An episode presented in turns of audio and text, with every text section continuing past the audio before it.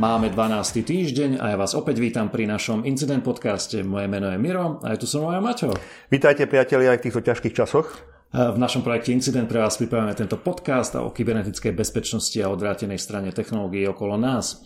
Súčasťou projektu je web stránka www.incident.sk, kde nájdete vysvetlenie, čo je podcast, ako nás počúvať a každý deň nové zaujímavé správy.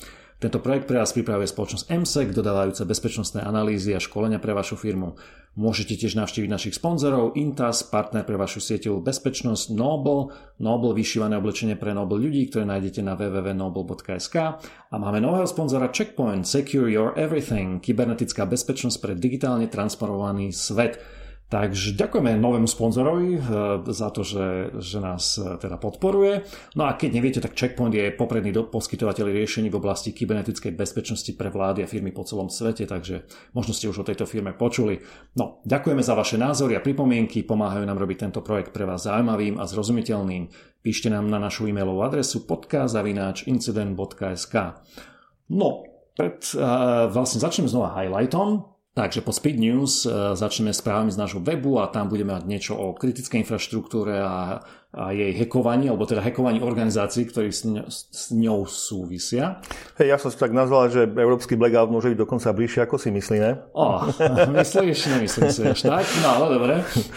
E, ďalšia správa bude o protokole SMB version 3, má kritickú chybu, ale zatiaľ nemá opravu. No už má. Výborne, takže doplníme. Už má, ale to áno, to, to o tom si povieme. E, potom Dark Web, e, na Dark Webe teda e, sa znova upratovalo, teda Europol má v tom prsty. No, potom budeme hovoriť o SIM swappingu, vysvetlíme, čo to je, ako sa brániť a povieme jeden príklad. Áno, no a potom tu máme fail týždňa, holandská vláda stratila nejaké veci, takže nic moc. Sublimovali pevné disky. no, v hlavných správach sa budeme, venovať, budeme venovať e, kriminálnikom. Kyberkriminálnici majú teraz žatvu, koronavírus vyvoláva strach z metok a nutí hľadať rýchle riešenia, to je veľmi ideálne pre kyber svete. Áno, je to aktuálna téma. Potom samozrejme na koronavírus zareagoval dark, aj Dark Web, povieme si ako.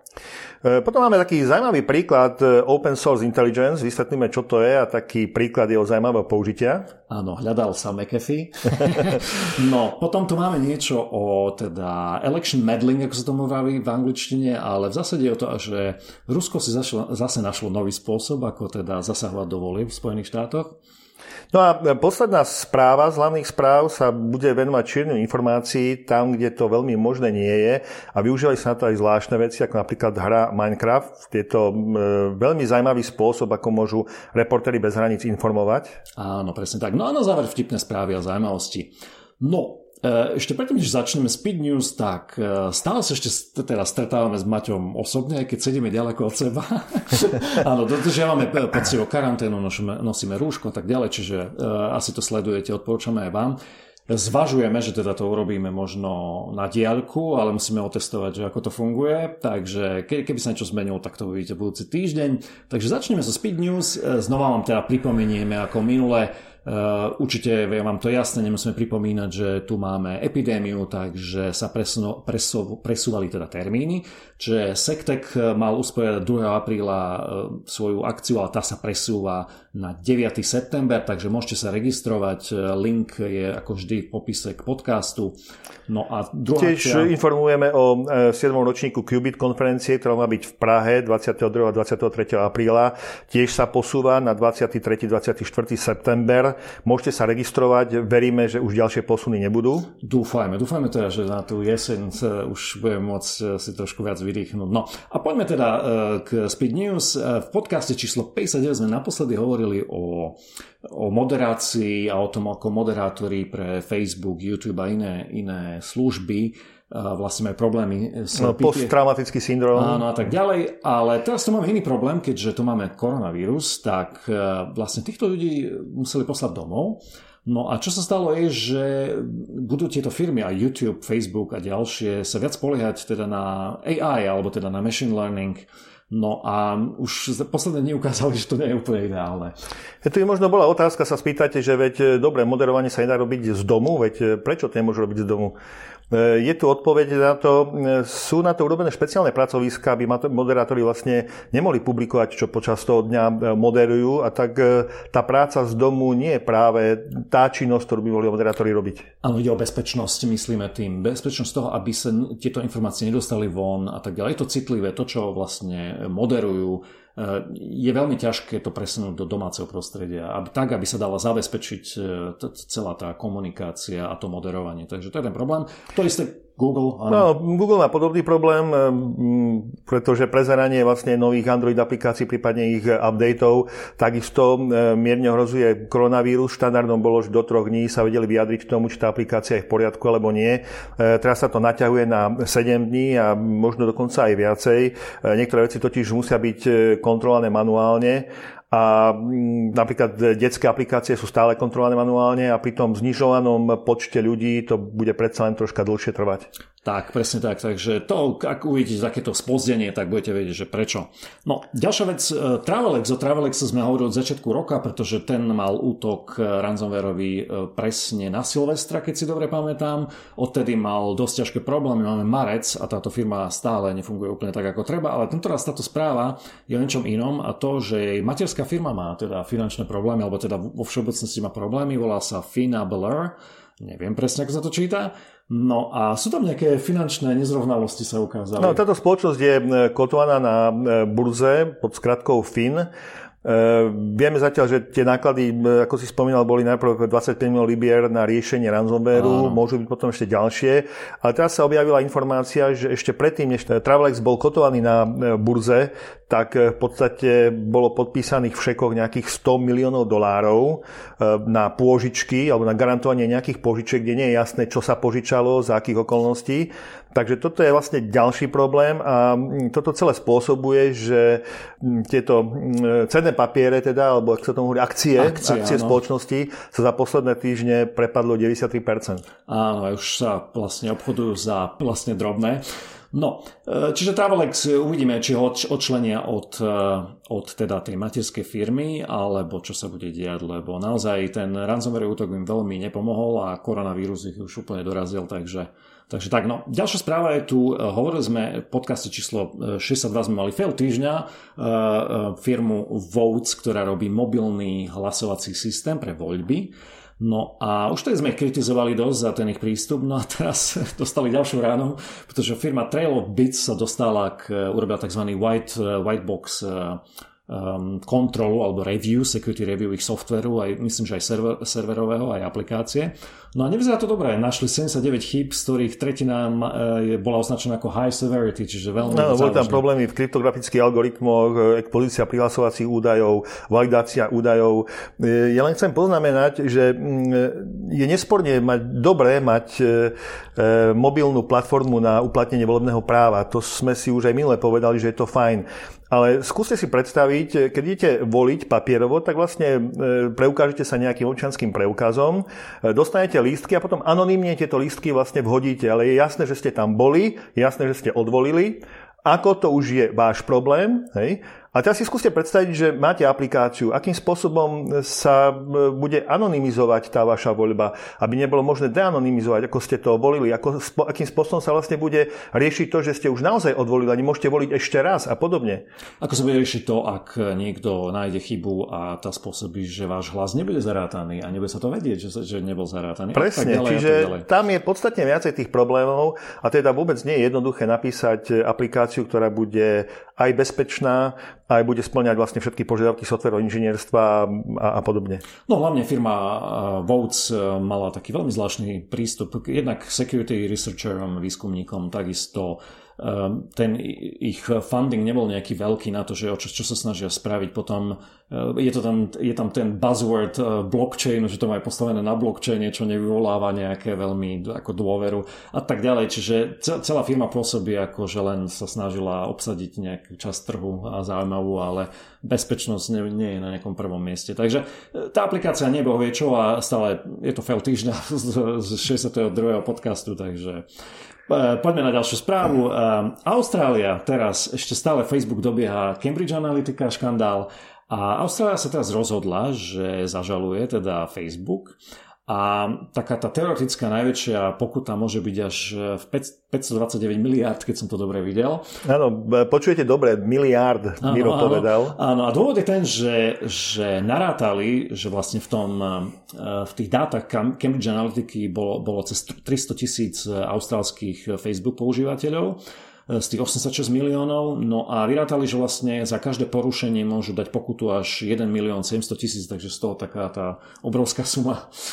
Áno, ono, e, tí lokálni používateľia, ktoré Milo spomínal, tak si zrejme nainštalovali aplikáciu This is your digital life a pomocou tejto aplikácie potom boli vyťahnuté údaje ďalších zhruba 86 miliónov spriateľných profilov, ktoré boli použité na e, rôzne aj politické profilovania. My sme spomínali, že Facebook už dostal e, pokutu a toto môže byť teda skutočne veľmi veľká pokuta. To je, tá pokuta Veľkej Británii je nič oproti tomu, čo mu hrozí Austrálii. O, uvidíme, ako to dopadne, lebo bavíme sa o maxime a uvidíme, ako sa k tomu postaví súd a, a budeme o tom určite informovať. Dobre, poďme na teraz správy z nášho webu a začneme hneď tým, o čom si vravel, takým doomsday scenárom, ale bola napadnutá organizácia, ktorá sa volá ENCO a ide o European Network of, Transmission System Operators for Electricity, čo v zásade zgrupuje všetky firmy v Európe, ktoré majú na starosti prenos elektriny. Napríklad v Česku je to ČEPS, na Slovensku je to SEPS, aj keď on má pozíciu pozorovateľa v tejto organizácii, nie je plným členom, keď som to dobre pochopil. No a je tam 42 európskych operátorov z 35 krajín. No a táto organizácia, teda, ktorá zastrešuje tieto všetky firmy, um, tak uh, uverejnila 9.3., že na svojej stránke takú veľmi krátku správu, že došlo ku kybernetickému útoku, že ich office sieť alebo kancelárska sieť bola zasiahnutá. No tu treba povedať, že žiadne, e, žiadne siete týchto operátorov neboli zasiahnuté, ich interné alebo tie, ktorým sa hovorí OT, e, e, takže to je celku v poriadku, ale otázka je, že koho by to mohlo zaujímať informácie o, o tom, kto je kto v jednotlivých týchto... Presne, prečo bola napadnutá práve táto administratívna sieť a čo sa tým asi mohlo sledovať? Áno, no zrejme je to príprava na ďalší útok, možno už cielený na jednotlivých eh, prenosových operátorov, takže tí začali hneď kontrolovať svoje siete a začali hľadať, teda, že či náhodou už eh, nezačal nejaký útok eh, konkrétne na ich vnútorné siete. Zatiaľ nikto nič neoznámil, Takže toľko k tomu, ale toto je typicky, má to typické znaky štátno sponzorovaného útoku, kedy sa robí taká, taký prieskum, že kto je kto, kto s kým komunikuje, ako, Možno išlo aj o to ukradnúť nejaké legitímne dokumenty a maily, aby sa neskôr dali použiť pri spearfishingu, takže dá sa rátať aj s tým.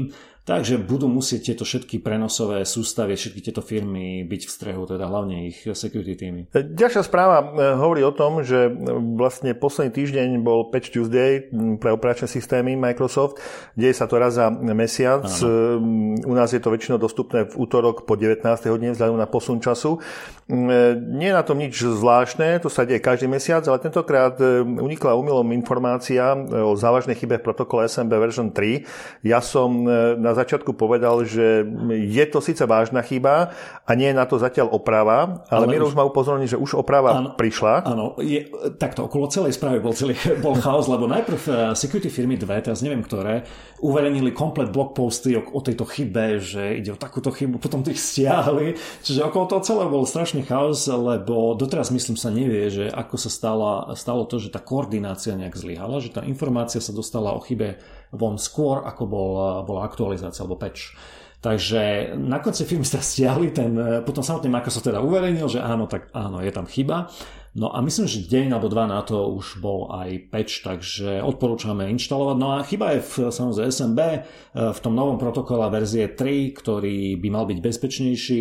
Je pravda, že e, zneužiť ho, e, videl som už proof of concept e, kódy, ktoré vedia zhodiť vlastne do modrých okien, aký je nezapečovaný systém, ale musí sa tam prekonať ešte ďalšia ochrana, aby človek prelomil, aby sa dostal na ten stroj Takže je to, je to citlivá vec, vec, treba to určite zapečovať, ale zatiaľ to nevyzerá na nejaký problém veľký na, na do, dohľadnej dobe. Ďalšia vec je, že, že sú zasiahnuté úplne tie najnovšie operačné systémy, kde ak ľudia majú nastavené automatický update alebo aktualizujú pravidelne, tak by to nemal byť problém. Sú tam len Windows 10 a Windows Server najnovší build 1909, takže aj ten počet zariadení, ktoré sú zasiahnuté malý, takže Takže určite ide o vážnu chybu, ale, ale našťastie to nevyzerá, že to spôsobí nejaké veľké problémy.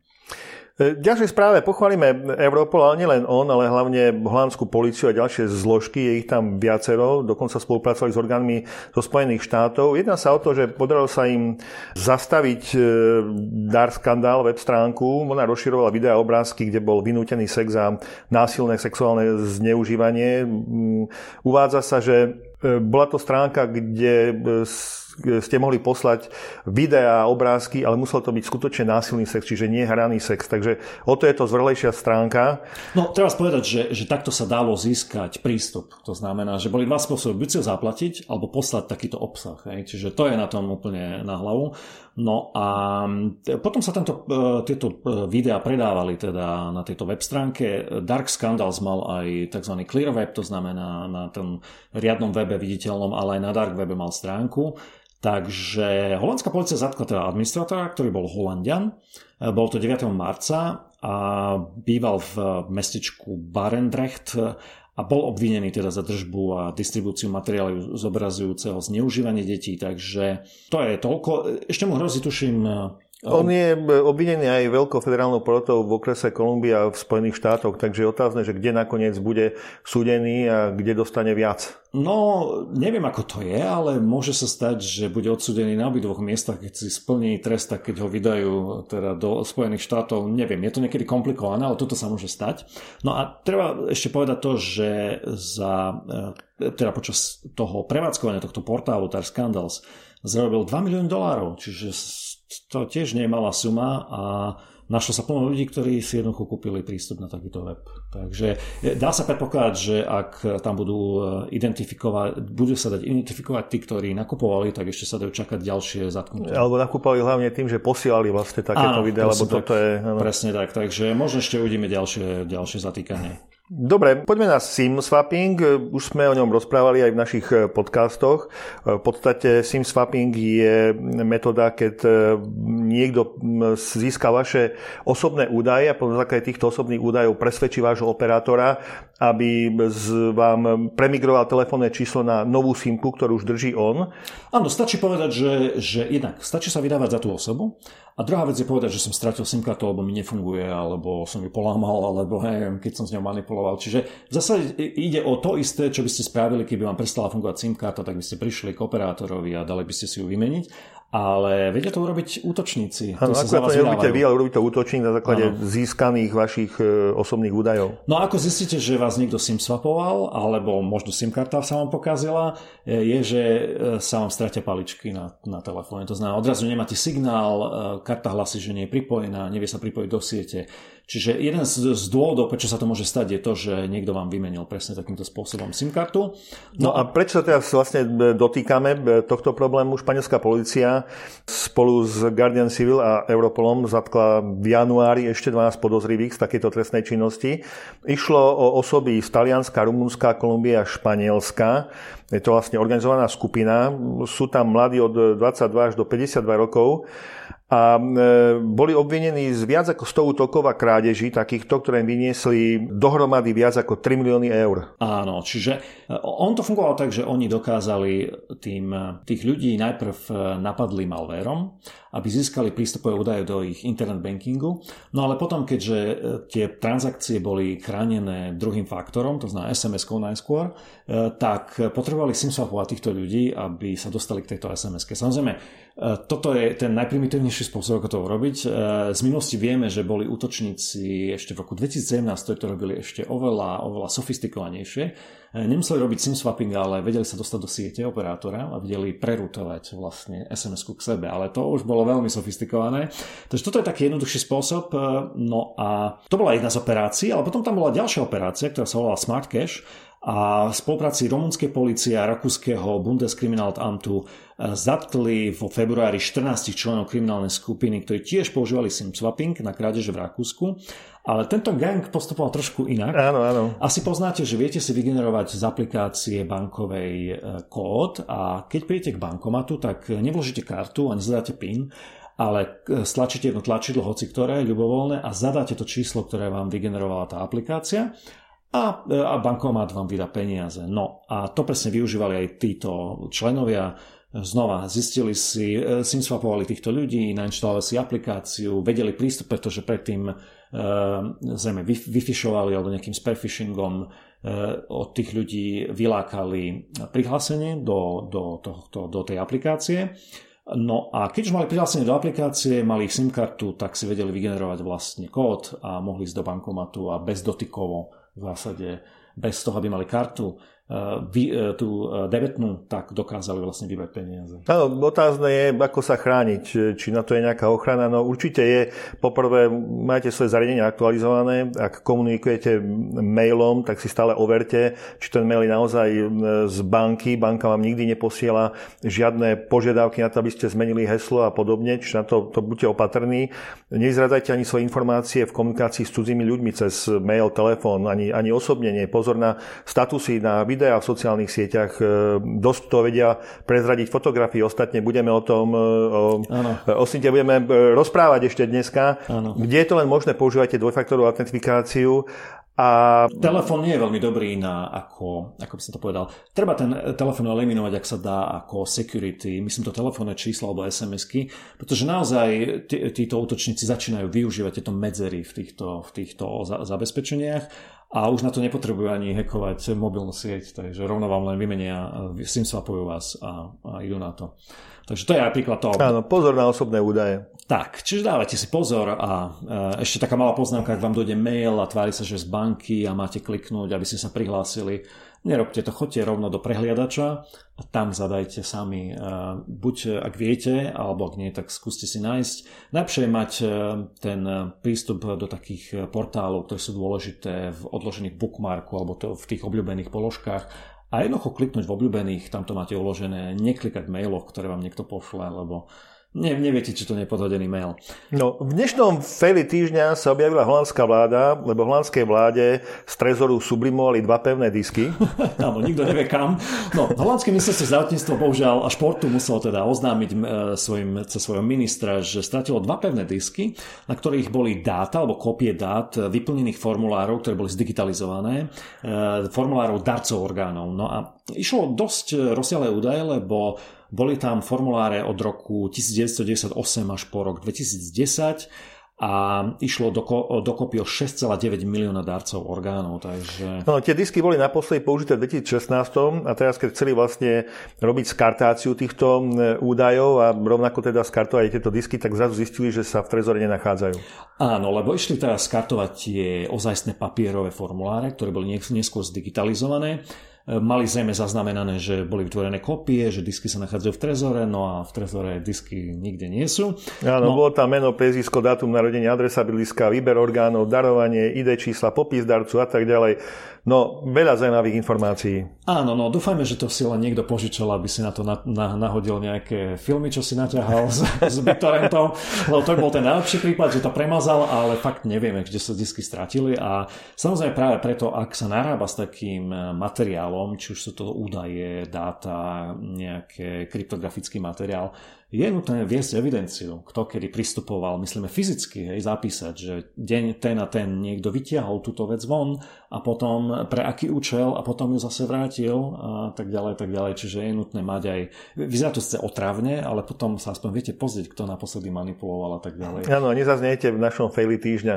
Áno, Už, áno. ja by som povedal, že za stratu diskov a neporiadok v procesoch e, so zálohami udelujeme holandskému registru dárcov náš titul fail týždňa. Áno, tak zaslúžia si ho. No a poďme na hlavné správy. Myslím, že to, čo rezonuje a zrejme sa nevyhneme aj ďalšie týždne, teda ak sa nám podarí tento podcast e, teda urobiť bez nejakých technických problémov, tak budeme sa stále baviť určite aj o koronavíruse a tom, aký má vplyv na, na bezpečnosť, na kybernetickú bezpečnosť, na firmy, ktoré teraz e, húfne presúvajú zamestnancov, aby mohli pracovať z domu, čo má svoje rizika. E, jednoznačne, ja neviem, koľko ste sa zamysleli nad tým, ako sa to momentálne deje, pretože predtým z domu pracovali skutočne možno administrátori, možno pár ľudí, ktorí pracovať e, museli ale v súčasnosti sa vo veľkom presúvajú títo ľudia domov na home office a mnoho z týchto ľudí nemá firemné notebooky, pracuje s telefónov, pracuje s domácich notebookov, ktoré nie sú zabezpečené.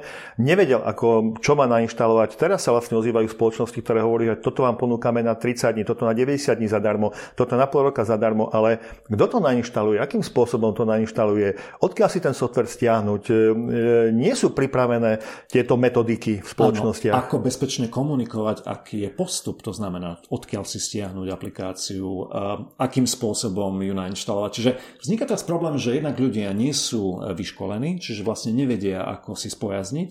Ďalšia vec je, že firmy samozrejme neboli na to pripravené, čiže nie všetci, presne ako vravíš, majú vybavenie, čo znamená pridelený firemný notebook ktorý je pripravený na prácu na diálku. Niektorí ľudia niečo také nemali, lebo mali len PC v, v pracovni a jednoducho doma nemali firemné zariadenie, takže vzniká plno problémov a tie začínajú zneužívať samozrejme útočníci vo veľkom. Začalo to už pred týždňom alebo možno dvoma týždňami, kedy niekto začal sledovať, alebo teda firmy sledujú, ktoré dodávajú intelligence, ako sa registrujú domény a začali sledovať domény, ktoré majú niečo spoločné s COVID-19, korona a rôzne variácie týchto mien. Ja keď som to začal sledovať, boli to desiatky, stovky, dnes už sú to tisíce a tisíce domén e, s rôznymi variáciami, kedy útočníci využívajú vlastne túto situáciu a snažia sa si zaregistrovať domény a snažia sa tie domény potom využívať pri tom spamovaní a phishingu. Áno, ak sa pýtate, že akým spôsobom, no veľmi jednoducho, e, všetci sú v súčasnosti hladní po informáciách a ak napríklad pracujete v nemocnici a vám príde mail, že nové nariadenie, ako postupovať e, v prípade zdravotnej služby a podobne, tak e, nebudete váhať nad tým alebo rozmýšľať, či ten mail je oprávnený, nebudete to kontrolovať, pretože ste v strese a pod tlakom, určite to otvoríte a to je vlastne len krok k tomu, aby ste boli vlastne nakazení takýmto phishingovým mailom. To je len jedna z možností. Ďalšia z možností je, musíte si predstaviť, že v domácnosti málo kto z vás má urobené zabezpečenie vašej domácnosti správnym spôsobom. Používate rôzne Wi-Fi zariadenia, možno máte nastavené ešte defaultné hesla, admin, admin a niečo podobné. A vy v tejto chvíli vlastne chcete pristúpiť do štruktúr vašej spoločnosti. Čiže je veľmi jednoduché e, odchytiť vaše prihlasovacie údaje a získať takto vlastne váš prístup do spoločnosti. Áno, veľa pracovníkov má odrazuje, je nútených používať software, ktorý nepoznajú, procesy, ktoré sú, nie, nie sú im známe, nemajú ich zaužívané. A presne ako si spomenul, e, niektoré siete domáce už sú teraz zavírené určite, takže je to určite výzva. Ďalšia vec je vpn e, Málo kto predpokladal, že bude takýto problém a majú e, viac problémov. Prvá vec, videl som problémy ľudí vôbec si kúpiť licenciu, zakúpiť, pretože jednoducho E, niektoré firmy nerátali s takýmto, na, by som povedal, tlakom a videl som stiažnosti ľudí, ktorí nedokázali kúpiť licenciu, pretože vendor im povedal, že majú nejakú plnú kapacitu virtuálnych licencií. Jednoducho došlo k nejakému e, dosiahnutiu nejakého umelého limitu a jednoducho im nevedeli dať licencia a človek sa čudoval, ten človek, ja sa čudoval, že ako je to možné, veď to je len len číslo, ktoré generuje nejaký algoritmus, aj licenčné. Takže vznikajú takéto veci. Ďalšia vec je e, VPNky. E, VPNky, e, dobre, kúpite si licenciu, ale zistíte, že vaše koncové zariadenie, vaša VPN brána nemá kapacitu. Pretože keď ste to navrhovali, tak ste rátali, otázka od vendora bola, no koľko najviac ľudí bude pristupovať AVI keď máte tisíc zamestnancov, ste povedali, hm, viac ako 200 to nebude. Hej? A teraz chcete, aby tam pracovalo 400 ľudí. Hej, a tá brána to nezvláda. Hej. Čiže to je ďalšia vec. Potom ďalšia vec sú takéto veci, že keď sme spomínali Patch Tuesday od Microsoftu, tak e, môžete mať dva, d- dva spôsoby, ako urobiť vpn Buď máte split tunnel, takzvaný split tunnel znamená, že váš e, všetok internet, e, ten ostatný ide cez vaše lokálne pripojenie, priamo cez vašu bránu, cez váš gateway. Len to, čo potrebujete pristávať firemne, ide cez VPN. Lenže niektorí to nemajú povolené a všetko, všetká komunikácia, či už bytorentujú doma film, alebo všetko to ide cez tú gateway a to zaťažuje neskutočným spôsobom. To znamená, keď všetci začnú ten útorok, ja neviem, updateovať svoje Windowsy, nemajú split VPN, tak všetko to ide cez tie gateway. Všetci tí domáci... Cez tie firemné gateway. Áno, presne tak. Čiže, čiže vznikajú úplne takéto situácie, ktoré niektorí predpokladali, ale niektoré väčšina nie. A teraz si musí vlastne riešiť takéto veci. E, ja sa prizastavím ešte pri jednom, e, pokiaľ ste väčšia spoločnosť, tak zrejme máte CISO odborníka, ktorý aj keď ste nemali dopracované nejaké plány, e, čo sa týka business continuity pre takéto prípady, tak zrejme niečo dopracováva a nejakým spôsobom funguje, ale je množstvo menších stredných spoločností, ktoré nemajú teraz priamo odborníka, ktorý by im takéto plány na mieru pripravil. Takže tu môžu vznikať ďalšie problémy. No, čiže za, uzavrime teda tú tému tým, že vyzerá to tak, že firmy si budú musieť, keď to všetko prehrmí, pridať ďalšiu vec do takého, by som povedal, tréningu, alebo ako sa robia tie pravidelné také drily, tak jeden z drillov bude, že pandémia a polovica z nás pracuje z domu. Čo budeme robiť? Ako to zvládneme? Máme na to technológiu, naše gateway sú pripravené, ľudia vedia, ako sa majú prihlásiť, helpdesk vie, ako má riešiť tieto veci a tak ďalej a tak ďalej. Vieme, odkiaľ sa stiahuje VPN e, aplikácia, máme postupy napísané, ako si nainštalovať, vieme ich distribuovať ľuďom bezpečným spôsobom. Hej, čiže odrazu organizácie, myslím, že keď to všetko prehrmí, tak budú musieť pripraviť takéto, takýto scénár. Dobre, pri e, koronavíruse e, zostaneme, aj pri webe zostaneme, zostaneme vlastne pri dark webe. Dark web, no, medzi mnoho inými, distribuuje aj rôzne lieky a v súčasnosti sa troška preorientováva, pretože veľmi dobre ide biznis s respirátormi a maskami. No áno, len tu treba povedať, dobre hovoríš, že prečo ten problém nastal? Problém nastal preto, lebo niektoré z tých drog e, sa vyrábajú, to znamená, a odkiaľ prichádzajú polotovary? Z Číny. A čo je teraz aký problém v Číne? Vieme, že s posielaním výpadky a tak ďalej. Čiže boli donútení títo kriminálnici do istej miery diverzifikovať a začať predávať aj iné veci. Takže sa zamerali presne na takéto masky, ale ako správne poznámená ten, e, ten článok na Sky, je ťažké odhadnúť, že či tie masky sú naozaj, nie sú nejaké, by som povedal, e, podvodné, to znamená, že či vôbec sú to práve masky, či sú kvalitné, či vôbec ten tovar, ktorý ponúkajú títo, títo účty niektoré ja, týchto... Článok uvádza niektoré príklady, napríklad výrobca na Ukrajine nemenovaný je schopný pripraviť 200 tisíc masiek za 2, maximálne 3 týždne, tak tu môže byť problém skutočne s kvalitou a odhad je, že len britskí občania za posledné týždne prišli viac ako 800 tisíc libier pri takýchto pokutných predajoch.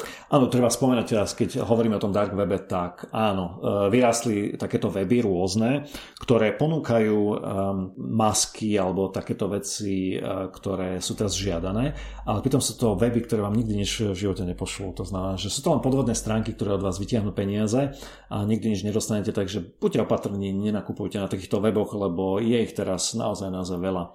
Keď už, tak e, také rúško sa dá ušiť.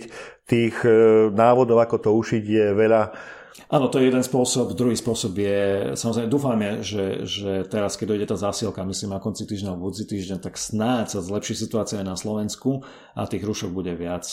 Dobre, poďme teraz na tú zaujímavú správu, ktorú si vravel, OSINT, Open Source Intelligence. O tom sa veľmi nebavíme, preto ma zaujalo, keď som uvidel tento článok, tak si viem, konečne máme šancu hovoriť o Open Source Intelligence, že čo to je.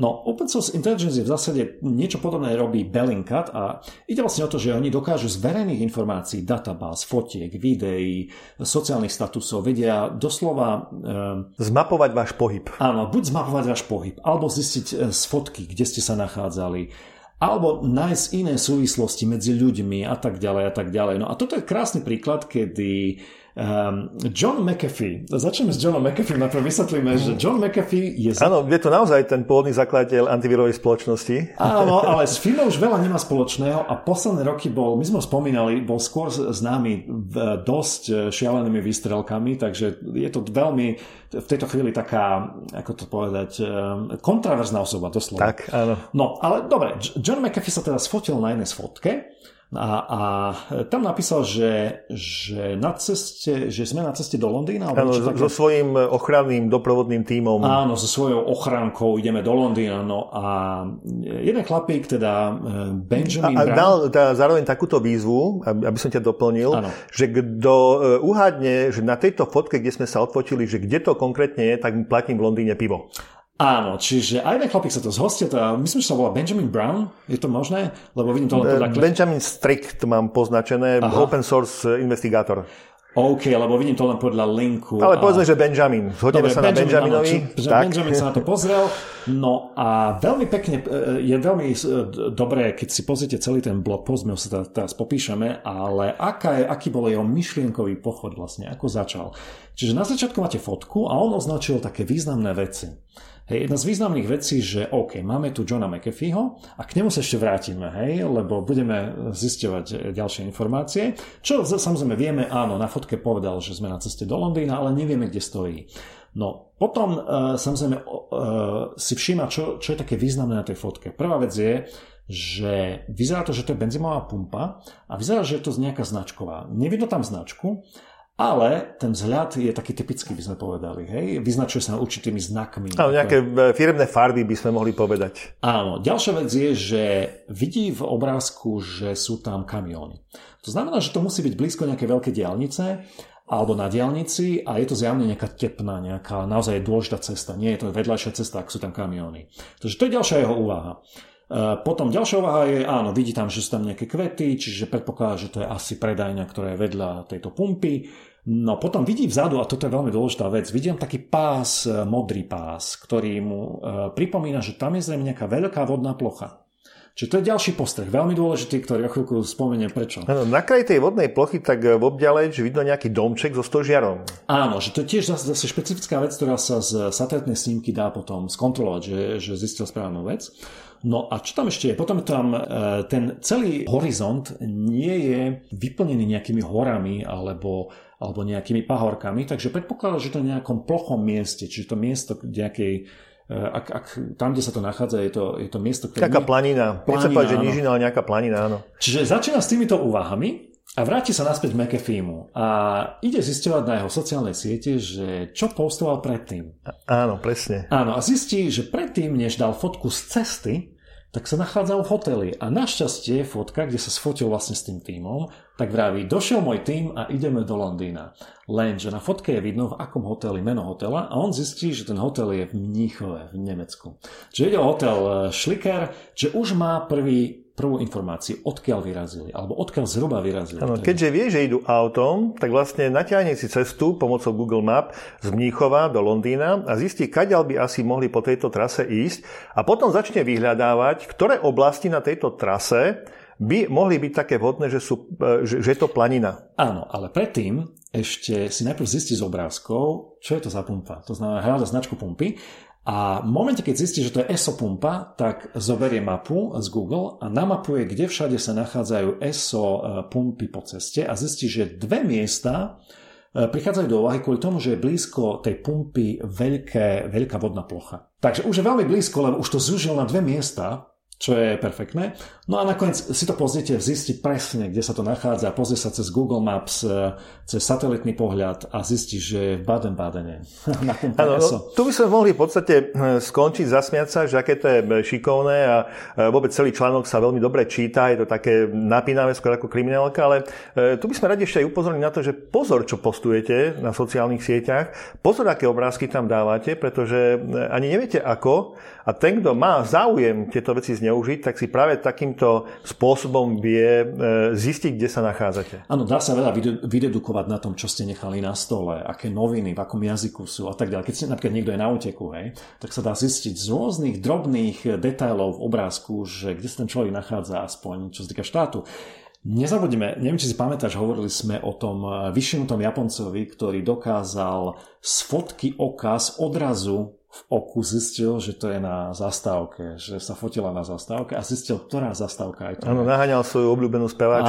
Áno, čiže pozor na to, niekedy môžete mať pocit, že však na tej fotke nie je nič identifikovateľné, ale keď tá fotka má dostatočne veľké rozlišenie, tak dokonca z odrazu v oku sa dá zistiť, že kde sa nachádza tá osoba. Takže pozor na to, toto je krásny príklad, ako sa dá naozaj e, veľmi rýchlo, podľa mňa toto bolo veľmi rýchly spôsob, ako zistil, kde sa vlastne nachádzajú. Verejné informácie, verejné programy, nič utajované. Presne tak. Dobre, poďme teda na takú veľkú správu. Z nej... Áno, z... ruskí trolovia sú späť, sú lepšie pripravení a lepšie maskovaní. Áno, CNN si dalo to prácu a naozaj vyslalo redaktorku aj do Afriky Lebo vyzerá to tak, že v Ghane a Nigerii majú teraz uh, tieto troll farmy, uh, teda tie, tie, tie uh, Rusy, ktorí sú za tým, uh, alebo teda, by som povedal, že to určite štátom sponzorované, tak majú E, svoju centrálu v Ghane a Nigérii. E, ja by som sa troška vrátil do roku 2016, lebo spomínali sme, počuli ste, čítali ste, že v roku 2016 minimálne e, voľby v Spojených štátoch boli určite ovplyvňované, ale dialo sa to tak, že bolo viac menej jednoduché vydedukovať alebo zistiť, že to vlastne boli Rusi, ktorí určitým spôsobom ovplyvňovali komunikáciu cez sociálne siete. A predsa teraz tomu vraciame, pretože táto komunikácia teraz je veľmi ťažko zistiteľná, odkiaľ prichádza. Respektíve, ona prichádza, alebo tvári sa, že je zo Spojených štátov, Pritom vlastne tí, e, volajme ich trolovia, ale sú to v podstate zamestnanci firiem, ktorí mnohokrát netušia pre koho a, a čo majú vlastne robiť. Nehovorím, že všetci, ale niektorí netušia a e, v podstate fungujú na pokyn e, ruských ľudí, ktorí sú v pozadí. Častokrát sú to vlastne Afričania, bývajúci v Rusku, Áno. a ktorí sa tvária, že bojujú vlastne za svoje africké záujmy alebo záujmy Afričanov v Amerike. Áno, no, ale sú platení z Ruska, čo sa ukázalo. Ale poďme po, po poriadku. Čiže je tam ináč zaujímavé video, ktoré, ktoré to celé, keď nechcete čítať článok, tak si môžete potom pozrieť e, najprv to video. No a títo ruskí trolovia sú naozaj späť a v, ešte len spomeniem, že v tom roku 2016 e, bol, bolo to celé koordinované z, z Peterburgu. Áno, z, z Petrohradu a e, išlo o in, e, Internet Research Agency, asi ste počuli skrátku IRA alebo IRA. No a je, to prepojenie je aj tu. To nie je tá IRA, ktorá je v Írsku. Áno, nie, nie, to nie je Írska republikánska armáda, je to iná IRA. No a CNN teda celé mesiace sledovalo tieto, toto trolovanie z tejto Ghany a Nigérie a zistilo, že je za ním človek, ktorý je z Ghany, ale žije v Rusku. Volá sa Seth Viredu, ale tým ľuďom, tým mladým ľuďom, ktorých si najal, aby e, boli títo trolovia a robili tieto e, posty na Facebooku, Instagrame, Twitteri, tak sa predstavil, že je z Južnej Afriky a že sa volá pán Amara. Takže zakrýval svoj pôvod. No a tento Ghanian e, z Ghany teda vie perfektne rusky, pretože tam študoval a je to zaujímavé, ako Rusi využívajú takýchto ľudí, zahraničných študentov z Afriky, aby e, ich platili a vlastne e, cez nich nechajú e, najať vlastne takýchto mladých ľudí, ktorí niekedy netušia, že do čoho sa dostali. No a tento človek, tento z Gany, vlastne založil takú organizáciu, ktorá si hovorí EBLA, je to skrátka z Eliminating Barriers for the Liberation of Africa, čiže je to taký vymyslený názov. No a pri tom CNN ako robilo výskum, akože o čo ide, že kto je za tým, tak išlo na webovskú stránku eh, tejto organizácie, ktorá bola zjavne, by som povedala, umelá. To znamená, ešte tam bolo vidno, že tam boli údaje, ktoré nikto zabudol zmeniť, eh, boli z templateu. Ale čo bolo ešte zábavnejšie je, že jeden z obrázkov mal názov v Cyrilike, eh, v Čiže, čiže bolo jasné, odkiaľ, odkiaľ vietor veje, to znamená, zrejme tá stránka nebola pripravovaná asi v Ghane. No a fungovalo to tak, že vlastne tento človek, e, ktorého si najali, tak e, vlastne najal ďalších ľudí, e, väčšinou mladých, 20 ľudí, okolo 20 Tí boli na jednom mieste v Ghane, blízko hlavného mesta Accra a tí pracovali z takého miesta, z, z domu, kde smeli teda aj bývať a mali proste možnosť, ak tam teda pracovali, tak prebývať. No, dostali mobilné telefóny, nedostali laptopy, čiže mali to toto ťažšie a že pracovali každý deň vlastne za stolom, si sadli a do, každý z nich dostal určitý, ako sa to hovorí, beat, to znamená, akej téme sa má venovať. To znamená, či sa má venovať policajnej brutalite voči afroameričanom, alebo sa má venovať, ja neviem... E, oni doslova dostali určité články, ktoré si mali naštudovať, ktoré boli vlastne im podhodené, ano. kde bolo takéto násilie opísané.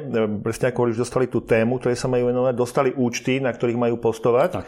A dokonca mali aj pridelený čas, kedy majú postovať, aby to korešpondovalo s tým časom práve v Amerike. No a platení boli za to, ako, koľko dokázali vyrobiť reakcií a koľko sledovateľov tých účtov, ktoré mali na starosti, mali. Čiže na základe toho, to bola metrika, na základe ktorej boli e, teda odmeňovaní. A samozrejme viete si predstaviť, že v Afrike sú trošku iné cenové pomery, takže e, pre nich to bolo zrejme finančne určite zaujímavé. No a CNN teda po, tej, po tom výskume e, zistili, že Facebook na základe toho potom odstránil 49 účtov, 69 stránok a 85 Instagramových účtov. Twitter takisto odstránil 71 účtov, z, ktoré mali dokopy, tuším, nejakých 6-8 tisíc následovateľov. No a e, tá celá akcia vyzerá, že bola na začiatku, že vlastne budovala, e, budovala si postupne, keďže voľby budú až v novembri, tak celá táto sieť v tej Ghane a potom neskôr aj v Nigérii, ano. vlastne začínala si budovať nasledovateľov, aby mohla byť použitá vlastne v tom predvolebnom boji, keď, keď na tú jeseň, v jeseni to začne, alebo teda aj skôr tak e, vyzerá, že to ešte, ak sa vám tie čísla teda zdajú malé, tak to je preto, lebo, lebo tá sieť sa začala budovať len teraz. Takže používali niečo cez 200 účtov. No a čo bolo zaujímavé, že na základe určitých informácií miestna policia urobila tam e, razio, celé to tam rozprášila, ale e, CNN týmu sa podarilo ich natočiť, ako majú poradu vonku na lavičkách a dokonca potom konfrontovali toho, toho chlapíka, ktorý to celé vedie, toho Seta Viredu Takže pozrite sa to video, je to veľmi zaujímavé. E, tá, no tak ako si povedal, ja ešte chcem jednu poznámku dodať, že vlastne za Ira stojí oligarcha Evgenij Prigozhin a on má prezivku Putinov šéf kuchár.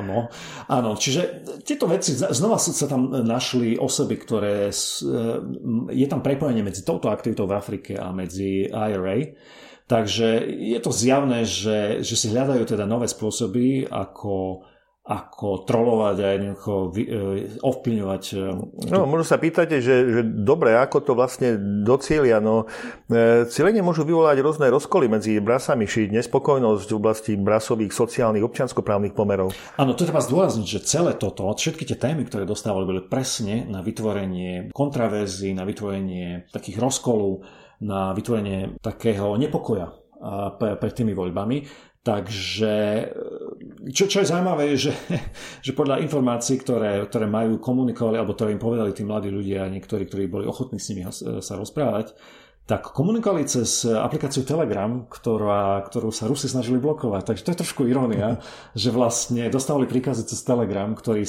v Rusku samotnom nie až tak veľmi rozšírený, používa sa, ale nie veľmi a boli tam snahy ho blokovať. E, takže to, to je ďalšia taká veľmi zaujímavá poznámka. No, čo, čo k tomu? No, no myslím si, že tým, že to, to 6.2. rozprášili v tej Gane, tak podľa mňa sa činnosť skupiny EBLA neukončila, ona bude určite pokračovať. Tých peňazí je dosť a ten pocit, že môžem niečo urobiť a môžem ovplyvňovať, e, zrejme, momentálne sa bavíme o Rusku, ale podľa mňa to bude kulminovať pri každých voľbách toto. Áno, no ešte tak na záver, e, taká zaujímavosť, čo ma zaujala teda v tom videu, bolo, že neskôr sledovali, ako odchádzal z, tej, z, tej, z toho stretnutia ten, ten set výredu, ktorý to celé vedie a išiel na červenom Mercedese, čiže asi sa mu nevedie zle e, chlapíkovi.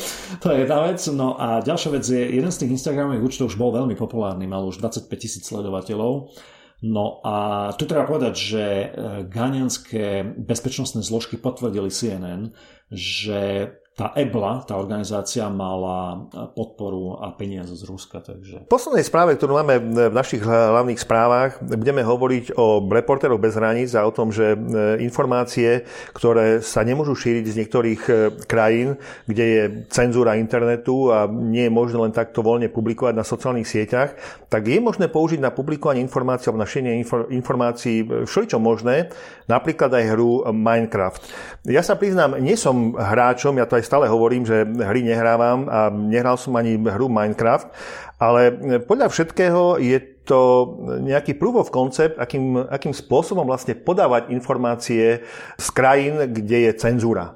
Tak, ako, ako dostať tie informácie vlastne do týchto krajín, lebo uh, my sme už o tom hovorili, ale napríklad v krajinách ako Čína sú Apple musel stiahnuť VPN aplikácie zo storu, čiže je veľmi ťažké sa dostať k aplikáciám, ktorými viete obísť takúto cenzúru a tým pádom samozrejme ľudia majú obmedzený spôsob, ak nevedia, nemajú e, informácie o tom, ako by sa technicky dali obísť vlastne tieto, táto cenzúra, tak sa nedostanú k informáciám, ktoré sú dôležité.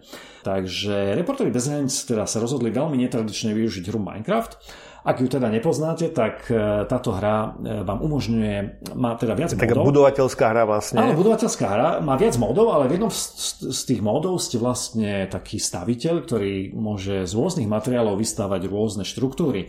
No a oni sa rozhodli, že, že postavia teda knižnicu, nazvali ju necenzurovaná knižnica A keď máte teda hru Minecraft, môžete nasmerovať e, na ich server, ktorý sa volá visit.uncensoredlibrary.com No a tam si môžete pozrieť, ako to vyzerá. Keď vstúpite dovnútra, tak vlastne vyzerá to ako taká neoklasická budova, ktorej sú, vidíte, vlajky a sú tam rôzne sekcie. A v tých sekciách je, sú vlastne knihy, ktoré môžete vytiahnuť a čítať texty zakázaných autorov v jednotlivých krajinách. Čiže nachádzajú sa tam texty zo Saudskej Arábie o, o zabitého novinára Jamala Khashoggiho, potom e, z Ruska, z Vietnamu. Ty, čo neviete, tak e, nielen v Číne vládnu komunisti, ale aj vo Vietname. Keď, keď ste neboli vo Vietname, to je možno pre niektorých nová informácia. No, e, tá, tá knižnica teda obsahuje texty takýchto ľudí, ktorí sú cenzurovaní. Niektorí sú ešte nažive, niektorí bohužiaľ už zomreli. A táto knižnica je teda rozdelená, ako som spomínal, podľa krajín a samozrejme e, te, tento prístup, by som povedal, cez tento Minecraft, e, nie je to nejaká špička, čo sa týka bezpečnosti, nemáte tam nejakú end-to-end enkrypciu a tak ďalej. Čo ale zaujímavé na Minecrafte, že vlastne tú mapu si viete stiahnuť a urobiť si lokálnu kópiu. To znamená, že v prípade potreby si to môžete čítať e, vlastne keď sa vám podarí dostať takéto kópii, či už cez USB kľúč vám ju niekto donesie, alebo nejakým iným spôsobom sa dostanete, tak si môžete čítať, môžete si robiť server svoj vlastný, alebo môžete robiť server pre pár ľudí a môžete takýmto spôsobom obísť cenzúru v, v krajine, alebo ľudia v krajinách, kde je cenzúra, môžu takýmto spôsobom využiť tento Minecraft. Určite tu vyskakuje niekoľko otázok. Napríklad prvá, tí publikovať môžu len, len hráči. Tí hráči sa majú nicknamy, ale z logov z prihlásení je možné zrejme, alebo by bolo možné možno detekovať, že kto v skutočnosti to je, aj keď e, vlastne by Microsoft musel umožniť takéto Áno, logov a zatiaľ nie sú žiadne náznaky, že by to Microsoft urobiť chcel. Áno, ale tu sa bavíme o tom, že, že to by platilo v prípade toho oficiálneho servera visit.uncensoredlibrary.com, ale keď máš takúto lokálnu kópiu, tak je to, je to úplne iné, tam už to máš pod kontrolou. Takže je to určite zaujímavý spôsob, akým sa dá obísť ďalší zo spôsobov a samozrejme ten, tá cenzúra nie je dokonalá, pretože vždy ľudia budú chcieť a budú bažiť po takých informáciách. My si spomínam ešte za studenej vojny, ako ľudia sa vydávali sami z daty, kopírovali sa veci aj napriek tomu, že sme nemali technológie, aké máme dnes, aj tak e, sa ľudia vedeli dostať k informáciám. Takže toto je len z ďalších z digitálnych spôsobov, ako vyrobiť vrázky na čele cenzorom a je to veľmi zaujímavý spôsob určite. Hm, ja rozmýšľam, že po tomto odhalení, kde všade túto hru zakážu? Takto, pozri sa, zakázať ju môžu, ale keď ty budeš mať e, svoj lokálny server nainštalovaný a lokálnu kopiu, tak vieš, nepotrebuješ na to internet, aby si to pozeral. Takže... Dobre, tá posledná správa v podstate už bola tak troška e, vtipná a zaujímavá, takže e, budeme pokračovať vtipnými a zaujímavými správami. A Miro, ty máš prvú správu?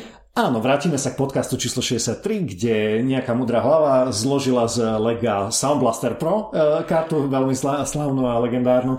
No a teraz konečne bola daná teda na tú stránku a bude možné ju, na stránku teda Lega, a bude možné hlasovať za ňu, takže môžete, bude tam link, e, môžete hlasovať za to, aby sa z toho stalo ozajstné Lego, ktoré si budete môcť kúpiť. Takže len toľko k tomu, to sme sa vrátili. To by som si možno kúpil už aj ja. Ešte len zo strany by som si to kúpil aj ja určite, lebo bolo by to zaujímavé. Pozeral som, nie tam zatiaľ veľa hlasov, tak skúste tam dať svoj hlas, že chcete, aby bol Sound Blaster Lego.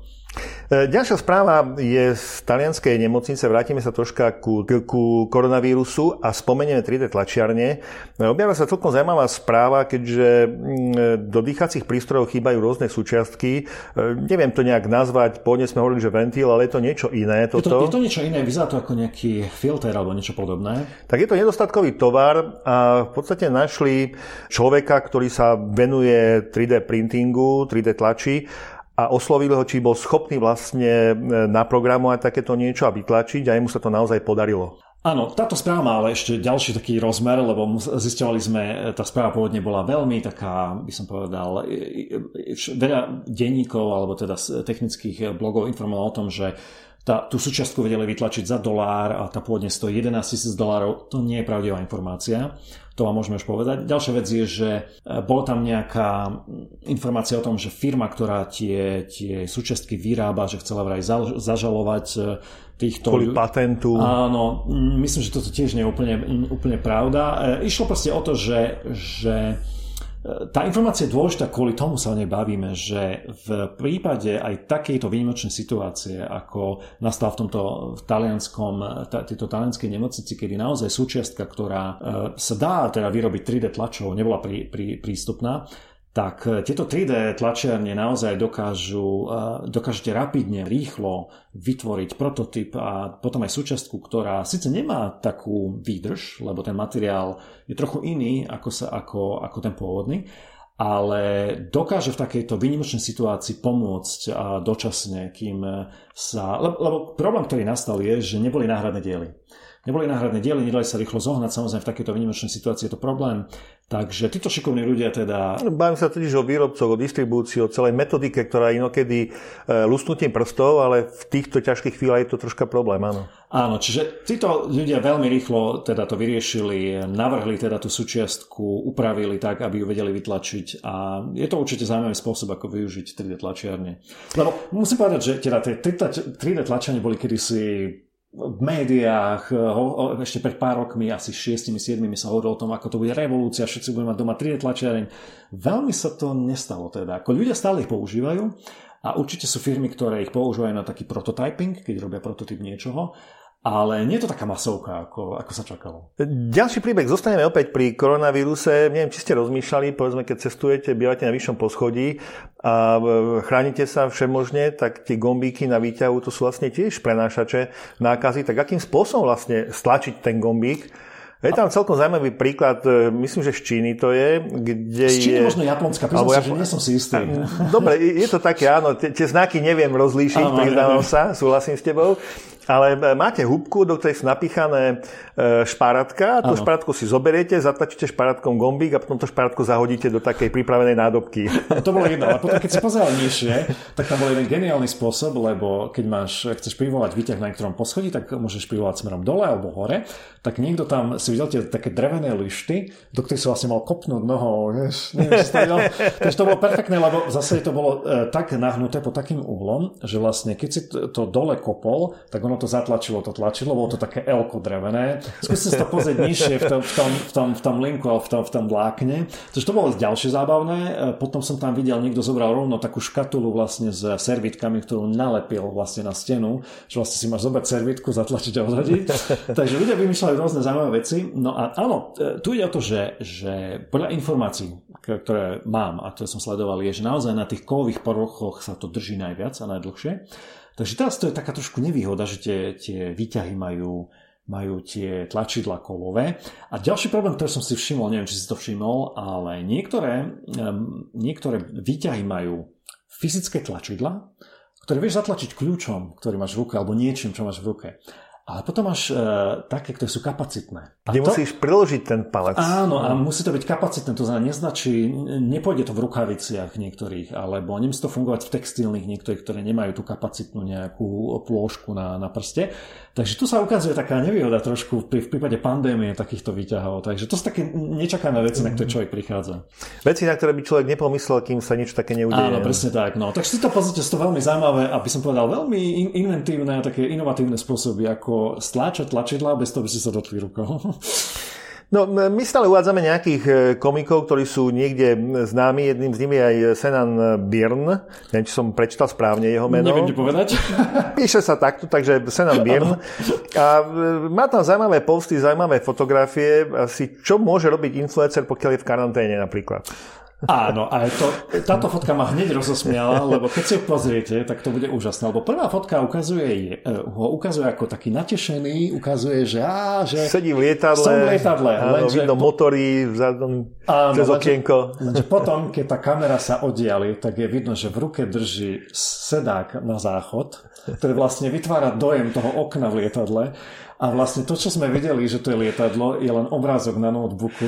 Čiže on sa vlastne robí, on sa robí vlastne svojku s, s sedákom na záchod. No, takže je to, je to perfektné a vlastne robí si srandu, že čo robia influencery, keď sú v karanténe. Ako robia travel fotky. Ako robiť travel fotku, keď nemôžete cestovať? Takže... Má tam viacero obrázkov, pozrite sa, dá sa na tom zabaviť. Je to veľmi vtipný chlapík, má tam aj e, ďalšie, ďalšie vtipné videá a fotky, takže si to pozrite. No, vedeli ste, že internet bol veľmi populárny už v roku 1970? No, existovala firma, tá sa volala Internet Radio Product Limited a vyrábala rádio, AM rádio, ktoré sa volalo Internet rádio. Čo je úplne úžasné, skúste si to pozrieť, naozaj existovala takáto firma a je úžasné, že toto slovo bolo použité na obyčajné tranzistorové rádio. E, ten obal je tiež veľmi zaujímavý zrel, lebo má na ňom napísané takým veľkým, že internet. Ja som strašne rád e, poznal tú situáciu, keď vymýšľali názov tej spoločnosti, ako prišli vlastne na nejaký ten, ten názov, že internet. No, takže že je to veľmi zaujímavé. Ako, e, otázka je, priznám sa, že vôbec som nezisťoval, kedy ten názov oficiálne začal byť názvom pre tú sieť počítačov celosvetovú. Hej, priznám sa, to je ináč zaujímavá otázka, že aký je pôvod tohto slova. A či ten pôvod slova, alebo ten popis toho tej medzinárodnej siete vznikol neskôr a toto je naozaj iné použitie ešte v minulosti. Skúsime investigatívu a dáme Skúsime, do ďalšieho podcastu. Vedieť, lebo teraz mi, to mi vôbec neprišlo na um, keď som to dával dokopy, že bolo by dobre vedieť, aký je vlastne história tohto slova. Takže na budúci týždeň snáď e, sa nám to podarí zistiť. No a máme poslednú veľmi zaujímavú správu. Áno, Apollo 13, možno vám niečo hovorí. Apollo 13 vyštartoval na obežnú dráhu okolo Zeme 11. apríla 1970, konkrétne 19.13.0061 svetového času pomocou nosnej rakety Saturn 5. To mám napísané, toto, to, to, takto z hlavy neviem neviem toto. okay. Ale mm, podstatné je, že mm, mal, mal to byť vlastne tretí pokus e, vystúpenia na mesiac, ale neudialo sa to. Apollo 13 malo vážne problémy e, s nádržou kyslíka, ktorý vlastne... E, išli len zamiešať. Išli zamiešať. Áno, lebo to mali povinné a keď stlačil tlačidlo, neviem, ktorý z nich to bol, Schweiger, neviem. To neviem. Tak tá nádrž vybuchla. No, a čo, čo je zaujímavé, prečo vám to, o tom hovoríme? Existuje multi, multimediálny projekt, ktorý sa volá apolloinrealtime.org lomeno 13 a tam sú všetky záznamy operátorov, kozmona, astronautov, fotky, videá. Je to úžasné, kde v reálnom čase môžete vidieť štart, v reálnom čase počuť, čo si hovoria operátori, čo si hovoria na Zemi teda E, môžete si to posunúť na ten čas, kedy... E, došlo vlastne, k tomu incidentu. Áno, došlo k tomu incidentu. Môžete v reálnom čase, ako keby v reálnom čase počúvať reakcie ľudí, čo hovoria čo, astronauti, čo hovorí pozemná kontrola fantastické, ja som pri tom stratil dosť veľa času, tak ti poviem, som to tam posúval a počúval a je tam plno historických fotiek, historických videí, je tam komplet pristátie, vidno, ako padajú s padákmi dole, takže fantastický multimediálny projekt. No ale ty si ešte chcel niečo povedať ohľadom toho, že ako sa to celé stalo, ty, ty máš nejakú informáciu? Ja som, pokiaľ teda neklame Wikipedia, pretože jednak som aj e, prečítal o Apole dosť e, veľa, aj som videl film, ale som si včera uvedomil, keď som si robil prípravu, že mnoho detajlov mi vôbec nie je známych, tak som troška pátral po informáciách a vôbec som nevedel, že napríklad samotná posádka sa strašne veľakrát zmenila. Tam boli určité mechanizmy na vytváranie posádky, ale došlo k rôznym posunom a dokonca k chorobám, rubeoli, ohrozenie posádky, takže tam sa na poslednú chvíľu tá posádka menila. To je jedna informácia. Tá druhá dôležitá je, že vlastne sú veľmi dlhé prípravy pred štartom. A v podstate jedna z príprav bolo aj naplňanie tej kyslíkovej nádrže tekutým kyslíkom. Tá nádrž sa naplnila, potom e, bolo potrebné ju vyprázdniť. Tam boli nejaké problémy s ventilom, tie sa vyriešili, ale popri tom, keď sa manipulovalo vlastne s tou e, kyslíkovou nádržou, tak tá nádrž spadla len z nejakej pár centimetrovej výšky, tam sa spomína nejaké 2-3 cm. Urobila sa kompletná kontrola tejto nádrže, ale nezistili na nej absolútne nič. Len bohužiaľ nezamerali sa na jednu dôležitú vec, že keď vyprázdňovali tú nádrž, že tie relátka, ktoré e, spínali pri tom miešaní, že proste sú zopnuté dlhšie a je tam dosť veľký prúdový nárast, ktorý tam nemal byť. Tam sa totiž stretli dve veci. Pád tejto e, nádrže, ktorý troška oslabil niektoré vnútorné časti a druhá vec, že niekedy v priebehu e, programu Apollo, myslím niekde po osmičke Apollo, to vám presne nepoviem, sa tie relátka zmenili. Mali byť pôvodne na 28 amperov, ale 28 voltov, spínanie, pardon, 28 voltov. to bol iné áno, áno, áno, 28 voltov. Ale boli potom posunuté na, na vyššiu voltáž a tým pádom boli pod väčšou záťažou. Toto všetko sa ale nezistilo. Čiže tým, ako sa tá nádrž po tej kontrole e, namontovala naspäť a vyštartovali a došli vlastne do oblasti, kde bolo potrebné kvôli ochladeniu zamiešať tento tekutý e, kyslík a zopli spínač, tak v podstate nejaké dve, aj pol, nejaké dve sekundy niečo, došlo vlastne k zaiskreniu a výbuchu tejto nádrže. Presne tak, no a to tam môžete sledovať v reálnom čase, ako tam e, kozmonaut Uh, jeden z nich vraví, že no, we are venting something, že niečo, niečo vypúšťame. Potom ďalší problém bol, že vznikol ten problém, že že to vypúšťali, tak to fungovalo vlastne ako tie... E, výrobná, ako triska. Ako triska, čiže ano. ich začalo vlastne otáčať a tak ďalej. Čiže v reálnom čase musí sledovať, ako musia riešiť všetky tieto problémy a tak ďalej. Takže veľmi, veľmi, veľmi zaujímavé, je to napínavé a naozaj sa tam dá stratiť veľa času. Ďakujeme vám. E, toto bola naša posledná správa. Máte sa všetci bezpečne a nezabudnite, o týždeň sme tu zás s podcastom. Do počutia, priatelia.